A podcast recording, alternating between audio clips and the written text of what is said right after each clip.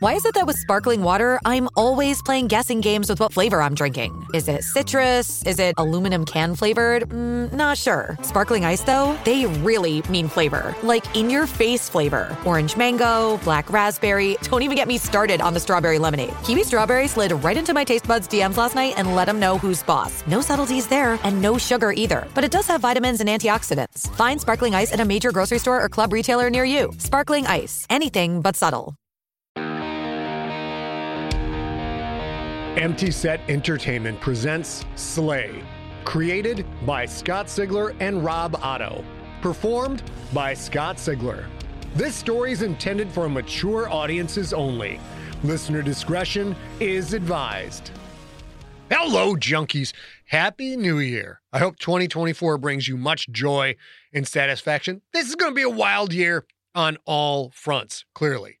We have bumped Slay Season 1's publication date in print, ebook, and audiobook to April 1st, 2024, which, of course, is Sigler Ascension Day. We still have a lot of work to do in that book to reach that date, so hopefully we will pull that off for you. Of course, you are now listening to Slay Season 2. When complete, Season 2 should be out in print, ebook, and audiobook sometime in 2025. Because we are efficient like that, we know how to use calendars. Five books in the series total, all right, let's get you caught up on everything, and then we're going to go hang out with Thomas Jefferson. Sort of.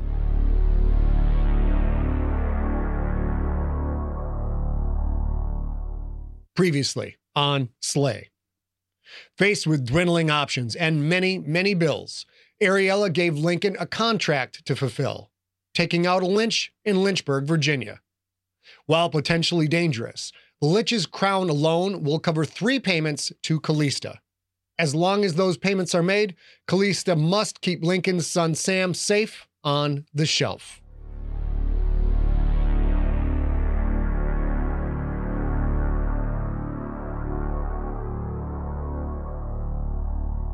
The trip from the men's room in the Old Stone Church to the Totem Plaza in Cordis went without issue. Lincoln didn't even have to leave the plaza. He'd used the totem Ariella had told him to use, and away he'd went, sailing through the blinding white nothingness and the pitch black infinity toward the target.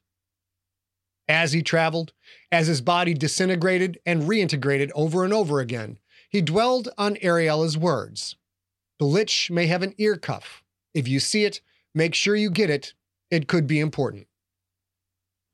Lincoln knew he should have put his foot down and demanded she explain what it was, what it could do. But he hadn't. Why? Because Ariella had somehow become the boss of the operation. They needed money. He didn't know shit about money. Ariella did. End of equation. The nothing and infinity gave way as Lincoln slammed back into reality. He found himself inside a small hexagonal brick tower. Once upon a time, in the days before plumbing, this tiny building had been a privy, or at least that's what he had been told. No lights for him to see the details. He carefully worked his way around a plexiglass divider meant to keep the curious from trying to walk in the footsteps of giants, so to speak, and descended three wooden steps to the ground. In the dark of night, a man wearing an olive trench coat stood there, waiting for him. Hello, Mr. Franks. I'm Lucius Palmentary. Palmentary had listed the bounty in Baphomet's binder. The guy liked to dress up for work, apparently. Three piece suit, olive green ascot that matched his trench coat. Black hair shaved on the sides, curled in a left to right wave across the top of his head. I understand you've got a lich issue, Lincoln said. Not me personally, I'm a freelance broker. A broker made their living finding problems caused by the enlightened, then arranging for said problem to be removed, at a steep cost, usually. Lincoln glanced around the grounds. Not much to see at night, although the old brick house, also hexagonal, with a widow's walk and a portico supported by four white columns, was lit up well enough. Never been here before, Lincoln said. Thomas Jefferson really lived in this place? Poplar Forest was a summer home for him, yeah. You a history buff?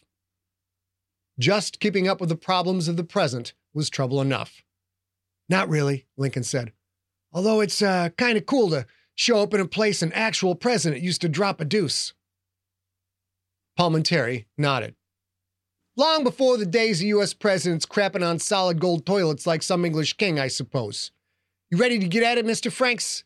I have transportation close by. Sooner started, sooner done. I'm ready, Lincoln said. Let's ride.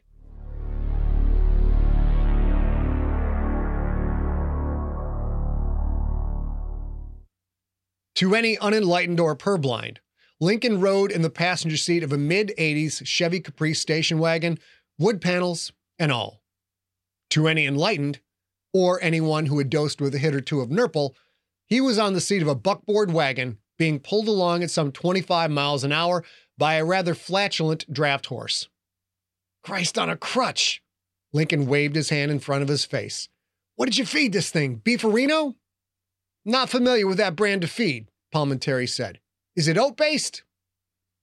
The guy didn't know his 90s sitcoms. Oh well. Never mind, Lincoln said. Where are we going? The Lich is on Daniel Island, the James River. I have a rowboat waiting. During the day, Lincoln imagined this was pretty country. At night, darkness clung to the narrow road, to the rundown houses on the left, and to the river on his right. You rowing me over? Palmentary huffed. Hell no, you're on your own. That didn't bother Lincoln. If everyone handled their own business, there wouldn't be a bounty hunting trade at all. How'd you find out about the Lich? The man smiled. That's what I do, Mr. Franks. I find out about things. Palmentary wasn't about to reveal his trade secrets. Fair enough. Now, I keep whatever's in the Lich's lair, Lincoln said. That's the deal, yeah? Sometimes brokers tried to change terms at the last moment. Hopefully, this guy was smarter than that. That's the deal, Palmentary said. Local business interests pay me to solve a problem. I'm solid on this deal as soon as the lich is gone. Apparently, this was as it had seemed in the binder a straight up monster hunt. No gangsters, no drugs. Nice. Is Daniel Island public land? Liberty University owns it, I think, Palmentary said. Island is forest and swamp. The lich wasn't that active until a few months ago. People have been going missing here for decades, but the frequency picked up a little bit back. A couple of college kids went to the island, we never heard from again. There's been sightings of walking skeletons and mudwuggies. Uh, sorry, a mud woogie? That's the Lich's guardians, Palmentary said. It's like a zombie that's half flesh and half mud. That sounded delightful. People are scared, which is bad for business and tourism, Palmentary said. It's not a big enough problem for the Bastion to get involved yet. You know how they are. Lincoln did know. The Bastion dealt with bigger issues. Anything that flew under their radar created a market for people like him and for Palmentary. How long has the Lich been on the island? Over a century, near as I can tell, Palmentary said. I figure it's a guy named John Early, Methodist bishop in these parts back in the 1850s, but I can't say for sure. He was a slave owner. Palmentary said that last bit as if it explained everything that needed to be known. I'll be upfront with you, Mr. Franks. You're not the first to go after this lich. A woman who went by the name Karina Gitt tried before you. She ran, swam across the river back to me. She wouldn't say much about what she'd seen, other than that she'd found the location of its lair. Well, that was good news, as having the location would save Lincoln hours of work. Uh, did this uh, Karina say where the lich hides its death? She did not, Palmentary said. That you'll have to find for yourself. That might be a big problem or no problem at all. Liches staved off death by hiding their death thread in a container. You could kill the lich, but if you didn't get that thread, the bastard would heal up fast and come back after you. At the her, there was this guy who called himself Jayanta, Palmentary said. No last name. He never made it off the island. I assume he's a mudwuggy now. Lincoln had never heard of either hunter, so he had no idea if they were good at the job or they'd been amateurs. Still, the Lich had claimed one, chased away the other. He would have to be careful. The horse farted. Lincoln covered his mouth with the crook of his arm. Oh man, whatever you're feeding this thing, try something else, will you? How many guardians does this lich have? Karina said she saw three, but the thing's been around for a century, so who knows? Ah, highly accurate intel. That always made a job easier. What's the Lich's powers? Seems elemental based, Palmentary said. Mostly mud and dirt, from what I gather. The rowboat's right up ahead. Time to end your supper, Mr. Franks.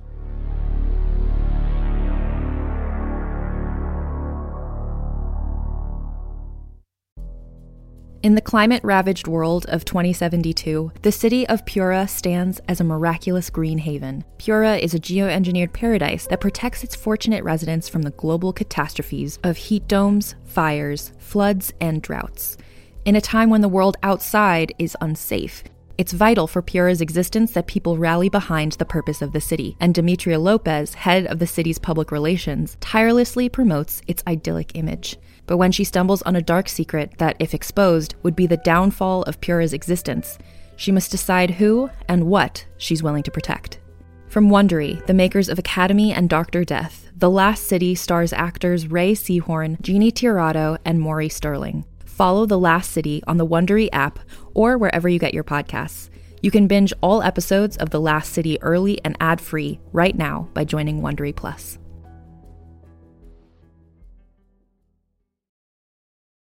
With Kizik hands free shoes, motion sounds something like this. Kizik helps you experience the magic of motion. With over 200 patents and easy on, easy off technology, you'll never have to touch your shoes again. There are hundreds of styles and colors, plus a squish like nothing you've ever felt. For a limited time, get a free pair of socks with your first order at kizik.com/socks. Another day is here, and you're ready for it. What to wear? Check. Breakfast, lunch, and dinner? Check. Planning for what's next and how to save for it? That's where Bank of America can help. For your financial to-dos, Bank of America has experts ready to help get you closer to your goals. Get started at one of our local financial centers or 24-7 in our mobile banking app. Find a location near you at bankofamerica.com slash talk to us. What would you like the power to do? Mobile banking requires downloading the app and is only available for select devices. Message and data rates may apply. Bank of America and a member FDIC.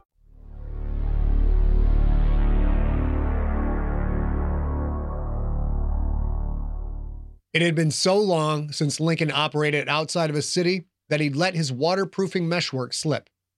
Cold, muddy water soaked his pants legs up to his knees. He'd have to scrub his armor clean when he got back. His between cloaks haze of smearl, which others saw as the gray mist that covered his eyes, let him see through the darkness. The haze could turn night to day or day to night. The latter came in handy when faced with blinding attacks like blazes of flame, lightning bursts, or even muzzle flashes. The woods loomed around him like an army of shadowy giants leaning close to snatch him up. There were spots of solid dry ground, but they were few and far between. In some places, the patches of black water were so shallow they didn't top the soles of his armored boots, while in others, they had crotch deep holes. Lynchburg wasn't a booming metro, but neither was it a small town. The long, wide strip of forested nothing that was Daniel Island seemed out of place. Maybe it had looked just like this before the arrival of the white man. Maybe before the arrival of any man. He had no doubt this cloying, isolated feel was amplified by the Lich's mesh. Creatures that played along the seams between life and death always seemed to like remote places, or at least places that felt remote. Lincoln saw the landmark Palmentary had told him about. Two gnarled oaks, leaning toward each other, entangled with each other. Bits of old brick and stone embedded in their trunks, as if the trees had long ago swallowed up a simple one room shelter. Where those trunks met was a dark space, as high and wide as a kneeling man. To the unenlightened, it was nothing more than a dark shadow. To Lincoln, however, he saw it as it truly was a narrow stone stairwell leading down. Too narrow to use his crossbow? Maybe not, but definitely too narrow to properly wield his sword Tizona. If he was up against earth elementals, the Mudwuggies, he needed to blast out as much dirt as he could as fast as he could. He opted for his favorite 1 2 combo. Vepr 12 shotgun in his right hand, its stock folded in, and in his left, his hatchet bastard maker. He had no backup. Stupid way to fight. Wasn't going to operate like this again. Next time he went out, Billy would have to come with, start earning his keep. No Billy here now, though. No Billy, no Magda, no Ariella, no Dragon, not even Palmentary. The rough, chipped, moss, and mold covered stairs descended much further than they should have. Lincoln counted 50 steps before he hit the bottom, which put him well below the riverbed. He moved forward. The ceiling dripped. The walls beaded with water that gathered and ran down in rivulets. It was like being in a tunnel dug for a sewer before the concrete pipes were put in. Lincoln sensed the meshwork around him, holding the earth and water, most of it anyway, at bay. Undead meshwork, made up of rotting tree roots, liquefying clams and snails, crawling bugs, and wiggling worms. Maybe this wasn't a sewer, but it sure smelled like one. The place stank so bad he found himself wishing for the beefarino eating horse instead. A lilting, whispering voice filtered down the tunnel. Leave now, or be forever buried. So much for the element of surprise. Suck on my left nut, Lincoln said. Two times. He heard the almost musical rattling of bones before he saw two skeletons running down the tunnel toward him. They weren't the bleach white of the movies, but instead were filthy with wet dirt, crusted lichens, and stained by algae. Scraps of dried flesh clung to their bones, made interesting web like patterns between their ribs. If this was as bad as it got, Lincoln would count himself lucky. He whipped Bastard Maker at the oncoming threat. Runes gleaming, the ancient axe sailed blade over handle. It slammed into the lead skeleton's chest, shattering sternum and ribs in a cloud of splintering bone. The axe then hit the trailing skeleton, knocking its left arm clean off. Guilty, Lincoln said. Bastard Maker returned the way it had come, tearing through the second skeleton's back. By the time the half slapped hard into Lincoln's palm, both skeletons were ruined piles of stained bones. The wet wall seeped outward like a blister of muck. The protrusion took form two man shaped creatures, shambling mounds of dripping mud. The one in front wore a filthy, sludge thick sweatshirt so dark and ripped and wet Lincoln could barely make out the words Liberty University. He threw Bastard Maker again. This time, though, the weapon didn't punch through.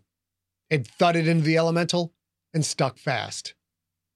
Kill him, the whispery voice said. Drown him in mud. The two mudwuggies shambled toward Lincoln, single file, their bloated bodies so wide they barely fit between the tunnel walls. It was like Jacoby Franks, Lincoln's father, had always said some problems you can solve with an axe, and some you can't. Lincoln switched the Vepr 12 to full auto and opened up on the first elemental. 12 gauge slugs tore through the Mudwuggie's chest and head, spraying clods of dirt and rotten flesh across the tunnel. When the 12th round rang out, the creature had been reduced to little more than muddy legs, hips, and a midriff. The whole mess tumbled forward to the tunnel floor. The second elemental, already full of holes from slugs that had punched clean through, stepped over its brethren as Lincoln put in a fresh magazine. This time, he aimed more carefully. Six rounds smashed the creature's head to muck.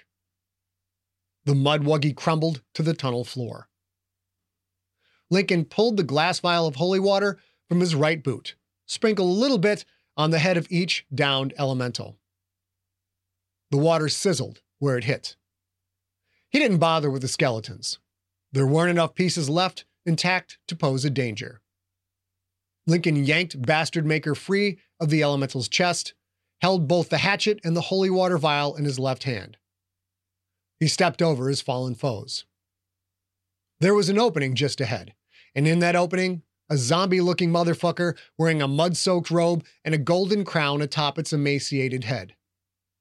You destroyed my servants, the Lich said, its words whispers of hate. Who are you? Are you a knight? Lincoln had expected the Lich to assume that he was a Rixator because he looked like a Rixator. Lich didn't know what a Rixator was, though, which meant it had never heard of the Bastion. Probably never heard of Cordis. That happened from time to time. Your days on this plane are over, Lincoln said. The Lich raised its bony, flesh sloughed hands. Your guns will not work on me, mortal. Pale pink energy sizzled across the skeletal hands. You will become my new sir. The Vepr unloaded, six slugs blasting through the filthy robe and into the body beyond. The Lich stumbled back. My guns work just fine, fuckface, Lincoln said. That was your shot. Now for your chaser. Lincoln strode forward, sliding the Vepr into the folds of his between cloak. Time to finish this, up close and personal. His boots left deep footprints in the tunnel floor, each step accompanied by the squelch of clinging mud. He switched Bastard Maker to his right hand. The Lich stood tall, its crown sparkling with that same pale pink energy, the black holes of its eyes narrowing with fury. Lincoln raised the hatchet and brought it down hard. The Lich reached up so fast, its cold, bony hand catching Lincoln's wrist, stopping the blade from crashing into its crown covered head. Yes, the Lich said, skeletal jaw moving in time to the words, even though it had no lips. Now you see my strength. Now you will feel my power. With his left hand, Lincoln jammed the holy water vial into the Lich's mouth. The skeletal head pulled back reflexively. Lincoln threw a short, sharp uppercut into the bony jaw. He heard the glass vial break. The Lich let out a scream that sounded all too mortal. Smoke poured from between the teeth, seeped out of the eye sockets, escaped through the shreds of dry flesh. Skeletal hands clutched at its throat spine. Feel this, Lincoln said, and whipped Bastard Maker into the undead's neck. The spine shattered. The severed skull spun, sending the golden crown into the floor's mud. The skull splashed into a thin puddle, holy water steam still rising up. The body fell limp. Lincoln knew he only had a few seconds before the creature pulled itself together. He looked around the small room. Shelves of rough, rotting wood. A small table and a chair, tiny scraps of white paint still clinging to a few spots. There, on the top shelf, a glass jar with some kind of glowing pink snake writhing inside, writhing as if in agony. Could it be that easy? The severed skull rolled across the floor. With an audible click, it attached itself to the heavily damaged neck spine. Pink flashes coursed across the robe covered body. The Lich's arms moved. It started to rise. One step brought Lincoln to the jar. He raised Bastard Maker, whipped it forward in a fast, short arc. The blade shattered the glass. Free thread evaporated in a red cloud. The pink snake slid out and fell to the muddy floor. Well, it wasn't a snake, it was a centipede, its thin, nasty legs twitching spasmodically. Lincoln raised a foot. No, the Lich said. Please, I will give you. The sole of Lincoln's armored boot smashed the centipede to paste. The Lich collapsed. It did not move. Its days of cheating death were over. Yeah, it had been that easy. Maybe Lincoln's luck was about to change. Another look around the room. No gold, no treasure of any kind. Bummer. He picked up the Lich's crown, slid it into the folds of his cloak. He then knelt next to the robe covered pile of bones and rotting flesh. Lincoln pulled the ear cuff free. Most of the ear came with it. He gave the cuff a quick wrist fling. The rotting, hairy ear flew away. Lincoln stood and hurried out of the room. Water was pouring down from the roof now, eroding the walls. The Lich's magic was already fading. He heard the room collapse as he started up the steps. By the time he stepped out into the woods, the tunnel itself gave way. As Lincoln watched, he saw the top stone steps slide into the muddy ground and vanish. Job complete, not a scratch on him. Sometimes the dice rolled the right way. He headed for the rowboat, wondering what Ariella would do with the ear cuff.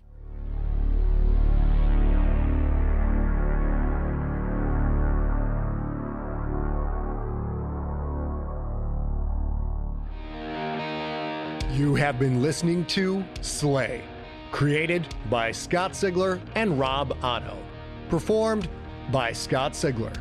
Copyright 2024 Empty Set Entertainment. For more info on Scott Sigler, his novels, short stories, and podcasts, visit scottsigler.com. Theme music is the song They're Watching Me by the band Superweapon.